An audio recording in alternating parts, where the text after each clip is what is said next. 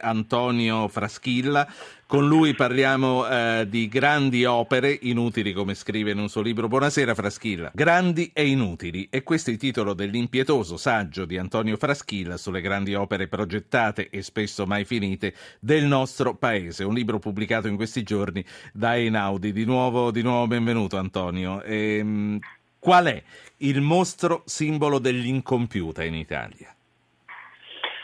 Beh, eh, mostro simbolo dell'incompiuta. Eh, ne abbiamo talmente tante che è difficile dire qual è il simbolo. A me ora così, eh, a freddo a caldo, viene, viene, in mente la vela dei mondiali di nuoto di Tor Vergata, quella grande vela di, di Calatrava che si staglia nel cielo verso il nulla, che ci è costata già 200 milioni di euro per un impianto che invece non esiste sostanzialmente, è solo una grande spianata di terra e cemento non è stato mai completato, lì non è stata completata alcuna piscina e rimane lì diciamo a marcire. Ma ripeto, questo è soltanto uno dei tanti esempi che racconto in questo lungo viaggio che faccio dalla Valle d'Aosta alla Sicilia alla ricerca di quelle opere grandi, dove grandi anche in senso relativo, cioè grandi anche rispetto alla comunità che poi deve utilizzare quelle opere, perché in questo libro di Grandi Inutili parlo sì di mega opere appunto come il G8 della Maddalena o i mega impianti delle Olimpiadi di Torino che sono stati utilizzati per qualche giorno e poi abbandonati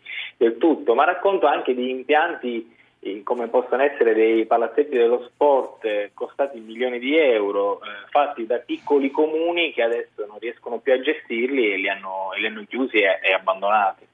Certo, ehm, quindi in questo libro che ho sfogliato eh, metti insieme veramente tutte quelle cose delle quali eravamo già venuti a conoscenza, proprio con le inchieste dell'Espresso, con le inchieste di Report, con tutte le trasmissioni che eh, giustamente spesso ce l'hanno buttate sotto gli occhi, però vedere messe in fila, vedere raccontate in questo modo poi molto piano, senza, senza clamore, fa ancora, devo dire che fa ancora più effetto. Senti, Fraschilla, che cosa si è rotto e quando in Italia dopo i gloriosi anni 50 della Milano-Napoli in otto anni, compreso il magistrale tratto appenninico? Si è rotto qualcosa, ehm, quello che emerge, che, diciamo, l'idea che mi sono fatto da, da, questo viaggio è che quello che si è rotto è qualcosa che ha a che fare con tutta la società italiana, con la classe dirigente in senso lato, non solo politica, ma anche nelle università, tra gli architetti, tra i professionisti o nel mondo delle imprese. Eh, nel, nel, libro intervisto il presidente dell'Ancio, il vicepresidente presidente di Confindustria Lobello, che eh, diciamo, puntano il dito su questa parcellizzazione dei centri di spesa, soprattutto dagli anni 80 in poi e poi nel, nei primi anni 2000 con la devolution nel, voluta dalla Lega, che ha fatto sì che eh, ci sono tanti centri di spesa autonomi che non sanno quello che fanno poi nel territorio accanto. Non so se mi spiego, cioè, certo. abbiamo avuto regioni, comuni, province, eh, consorzi di comuni, comunità montane, ognuna ha pensato a progettare da sé eh, grandi opere non facendo mai il conto col contesto e con il territorio. Questo è nella migliore delle ipotesi. Ecco. Poi nella peggiore c'è altro, nella peggiore c'è soltanto appunto il, eh, una sorta di accordo tra, in questa classe dirigente deviata del nostro paese per il quale si pensa a guadagnare,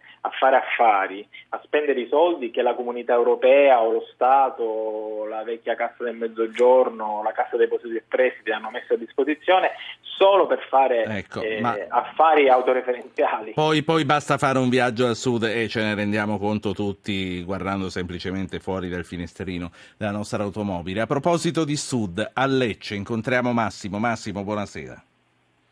Sì, buonasera.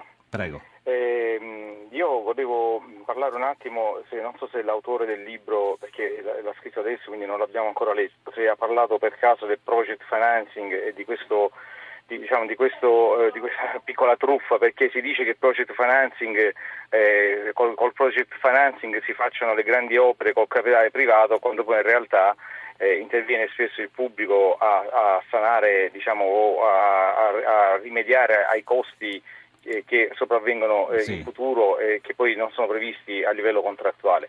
Per quanto riguarda la sua affermazione, dottor Po, sul Sud, guardi, la maggior parte dei disastri delle grandi opere, a iniziare dall'emblema, la Salerno-Reggio Calabria, è stata vinta eh, con un appalto da imprese del nord che hanno fatto lo schifo che hanno fatto, cioè non è più una questione di sud o di nord, la realtà dice che le grandi opere, con la scusa delle grandi opere, si fanno doppia e tripla autostrade al nord e al sud non c'è nulla. Certo. E, e, quelle poche opere che vengono. Sì. Io, io, non detto, sud, io, non avevo detto, che eh, fossero meridionali, opere... ho detto no, che no, queste basta dicendo... fare un viaggio al sud e si vedono. Grazie Massimo. Maria Trieste, buonasera.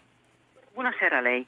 Senta, io mi stupisco per il cancan che si fa per il sindaco Marino perché nei comuni tutti sanno, così sì. come sanno per quanto riguarda le grandi opere, tutti fanno finta di non sapere fatto che gli, eh, i pareri favorevoli vengono dati in modo affrettato, con documentazione non sempre completa o non corrispondente, però vengono dati, eh, mi pare che Mafia Capitale ci ha mostrato un po' che delle cose, anche perché poi, poi scatta il risarcimento danni in caso di mancata eh, effettuazione dell'opera. Qua in città abbiamo un rigassificatore, hanno già minacciato, non era neanche eh, definitivamente autorizzato, hanno già minacciato risarcimento danni. Questa è una metodica che funziona e viene applicata in buona parte dell'Italia. Com'è che nessuno eh, sa queste cose?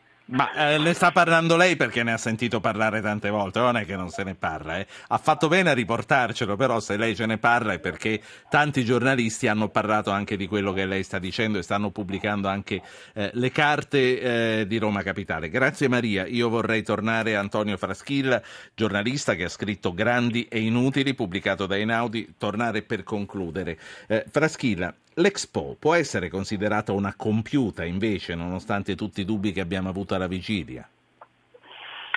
Beh, eh, può essere considerata una compiuta, diciamo che è una grande incognita, eh, questo lo vedremo purtroppo dopo l'Expo, cioè eh, vedremo se l'investimento che è stato fatto è servito davvero qualco- a qualcosa e se, eh, come scrive il professore Montanari nella recensione che ha fatto poi al mio libro eh, domenica scorsa su Repubblica, eh, se questa spianata di cemento fatta alle porte di Milano eh, verrà trasformata in qualcosa di utile per la comunità o se rimarranno anche lì delle cattedrali del deserto. Questo lo vedremo dopo, però a differenza diciamo, di molte opere inutili e incompiute, devo dire che questa è stata portata a termine e per questi sei mesi viene usata come deve essere usata. Grazie a, a una, una risposta a Massimo. Project Financing, ne parla in questo libro o no?